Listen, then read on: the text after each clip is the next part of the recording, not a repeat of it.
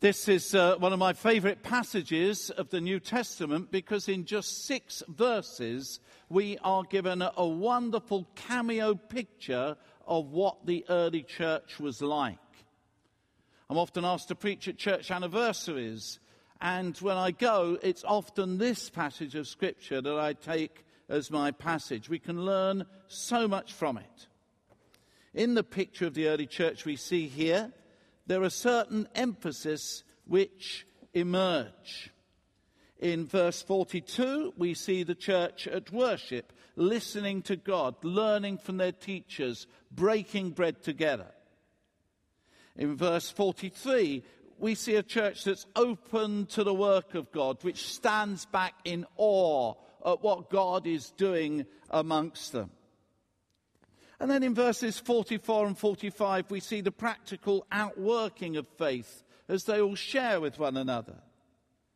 In verses forty-six and forty-seven, we see them express joy as they worship. And you remember last week when I was preaching, I was saying that too often we look as if we've been to a funeral when we leave church, rather than when we've been to a celebration. And then at the end of verse forty-seven, we see that the fruit of all this is that God gave them regular growth in the number of believers. What a church this is. And yet it's dangerously easy to look at this passage and then to idealize the life of the early church. We need to remember that although it was an exciting church, a powerful church, a new church, Saint Paul also needed to write a number of letters to the various churches, because the truth is that no church is ever perfect, and because churches are made up of people and people are complicated, there are always issues around. So Paul had to write letters correcting behavior, fretting at a lack of love, and correcting errors in belief and theology. So don't idealize the church that's here in Acts twenty, in Acts chapter two, but do be encouraged by it and inspired by it.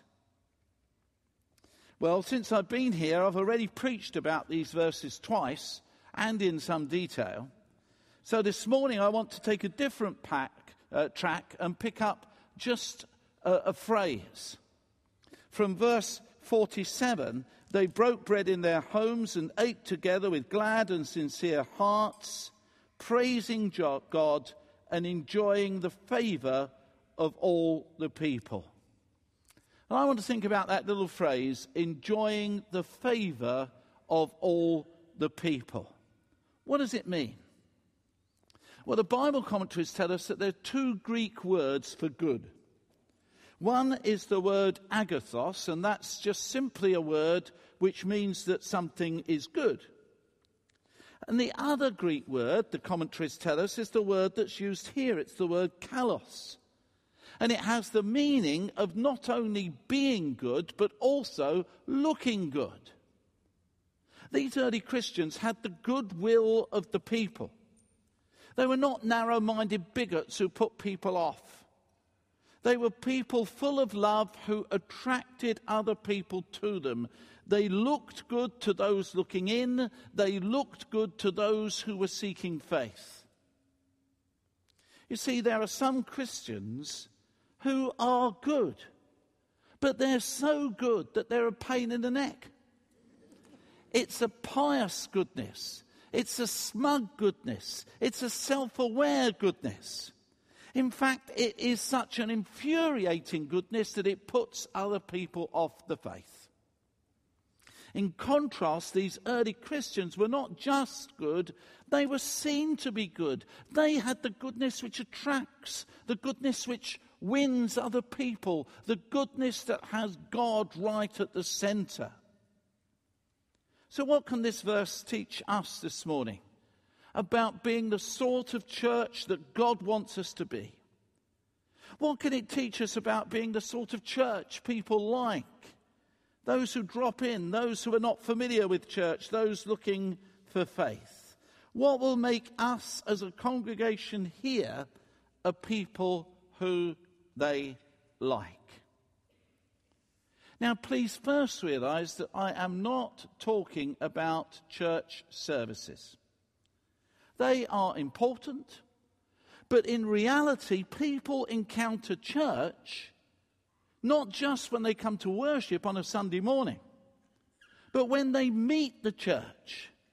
And they meet the church when they meet you, or when they meet me. Because we are the church twenty-four hours a day, seven days a week, not just when we come together on a Sunday. So they encounter the church when they meet you because they work with you, or because you're a neighbour, or you're a member of the, some group in a community, or you're a friend of theirs. We are the church just as much when we're dispersed into the community during the week as we are when we come together in our focus on the Sunday. So how can we be an attractive community? A community people like. I've got time to give just three key characteristics of what a church people like might look like. First, a church people like is made up of ordinary people. And because most people are pretty ordinary, that will mean that it's a church that they feel they might able, be able to join. When I was in Saint Albans, we had a citywide evangelistic mission, and I was chair of the committee, and every morning the pastors would meet together, and we'd get a list of the people who'd made a commitment to Christ, we'd see where they'd live, and we'd allocate them to the nearest participating church. And much to my amazement, when we told one church leader about a lady who decided to follow Christ, and that we'd allocated her to his church, his response was that he didn't want her. Why on earth's that, I asked. Because she's middle-aged, he said, and we're only interested in young people. Now, that strategy paid off. It paid off for his church. It has indeed attracted many young people. But I was very uneasy about it, just as I'm always uneasy about any group that says they only want young people, or they only want professional people, or they only want people from one social group, or they only want intellectual people, or they only want to target one national group. They only want the Ghanaians or the Nigerians or the Filipinos in their church. They want their own nation. I'm uneasy about that because I don't see that approach in Jesus as he called his disciples. And I don't read about that approach in the book of Acts when I look at the life of the early church. Think what a great faith, step of faith and inclusion it was when those Jewish disciples decided to open up the church to the Gentiles, to the non-Jews. Think of the words of Saint Paul, Galatians three and verse twenty, thirty-eight, twenty-eight. In Christ there is neither Jew nor Greek, slave nor free, male nor female. In a church like that, there will be people of all ages, people of all intellects and backgrounds, people rooted in all nations, people who are straight and people who are gay and people who are transgender, people who are on all manner of stages on their faith journey. And that means that they're people like you and people like me. They are ordinary people such as we see out on the streets of London. And because of that, people will say, I'm like that, so I might be welcome in this church as well. I'm like that, so perhaps I'll be able to walk the Christian walk as well. I like that woman at work who's a Christian. I like that guy at the sports club who's a Christian. I like that church at Westminster where I popped along for the baptism of my nephew. They seem to be nice people. They are ordinary people just like me. A church people like. And then second, a church people like is a generous church. People can see through hypocrisy. People can see when a church talks love but then doesn't do much loving. People can tell when a Christian that they know goes to church on a Sunday but then is a pretty selfish person for the rest of the week. God's love for you and God's love for me is a lavish love. It's a generous love in its scope. It's so wide, you can't get round it. It's so low, you can't get under it. It's so high, you can't get over it. That's the generosity of God's love. I was in Starbucks recently with a Christian friend, and he was paying for my coffee. And as he paid for my coffee, he said to the cashier, "And I'll pay for the three people behind me." What rash, random act of generosity that was. I'm sure it made their day. Recent statistics released show that Christians are more generous in their giving to charity than non-Christians. And that statistic cheered me up no end. And at a personal level, we know that kindness counts. That visit you make to an elderly neighbour. That envelope with cash in it that you quietly slip through a door of somebody who knows in need. That arm round a drooping shoulder. That offer of prayer. This generous self-giving makes an impression as people like you show the personal faith of the church. Then as a church here in Westminster, we give away a tenth of what comes in. Just recently we had a picture sent to us of three beaming Ghanaian ministers, one of them a bishop, on their motorbikes that they'd been able to buy to do pastoral visiting. Until that they'd had to hitch or walk. What a blessing it was to see them. But it isn't just the money. We show a generous face as a church through what we do. In our hosting of and support for the Saint Vincent Family Centre here. In the drop-in group for the mentally unwell. In our hosting and supporting the Parkinson's Society uh, drop-in centre. In hosting various meetings, such as the one we had yesterday, looking at violence against women. And of course, in our support for the Winter Night Shelter, whose helpers we've commissioned this morning. In our welcoming a whole host of church and charity groups. In all these ways, we try to be generous, because we believe that that reflects the generous God who we serve. Let me read to you what was written in the second century by a converted philosopher called Athenagoras. He was speaking about the church of his day. "Among us you will find uneducated persons and artisans and old women, who, if they are unable to prove the benefits of our doctrines, yet by their deeds they exhibit the benefits arising from their persuasion of its truth. They do not practice great speeches, but they exhibit good works. When struck, they do not strike back. When robbed, they do not go to law.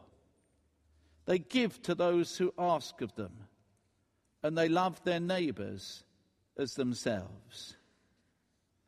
I believe a generous church is an attractive church. People like it. And then third and last, a church people like is a church where they see God.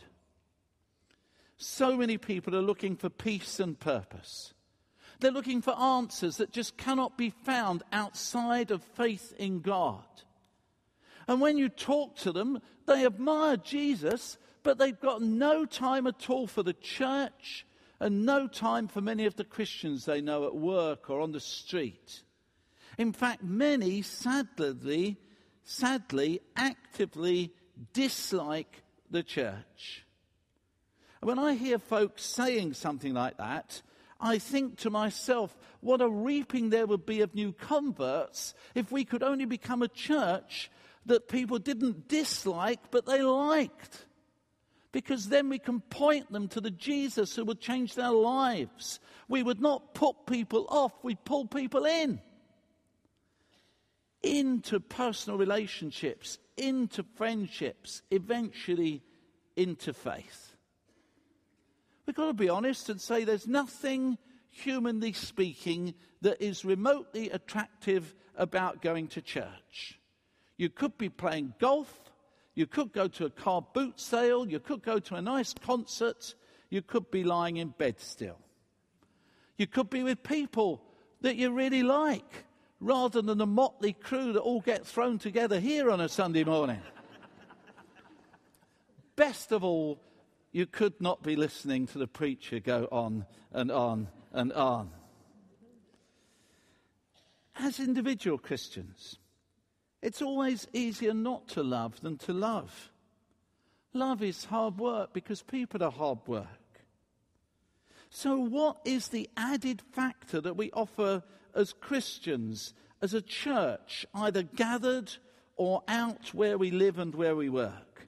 The one thing we offer which is really attractive, stunningly attractive, differently attractive, is the message that God loves us. The message that sin can be forgiven and there's a new beginning opened up. The message that relationships can be restored. The message that our God is a God who meets our need at the very deepest point and can offer healing and wholeness and renewal. You see, you might not attract others as the woman or man who you are. I certainly wouldn't. But by the Holy Spirit, God does attract. People say there's something different about that person who's walking with God day by day. People come here and sometimes they tell me they can almost sense the presence of God as we worship together. And because people see lives changed, because they see God at work in lives, because they see a church empowered by the Holy Spirit and living out faith in community, then they see something that they like. They see something that they want to be a part of. And we as a community begin to enjoy, as it says here in Acts, the favour of all the people, just as did the early church. How we long for that day. Come, Holy Spirit. Come, make us a church where all find a place. Make us a generous church. Make us a church where people see you at work. Make us a church people like. Let's pray.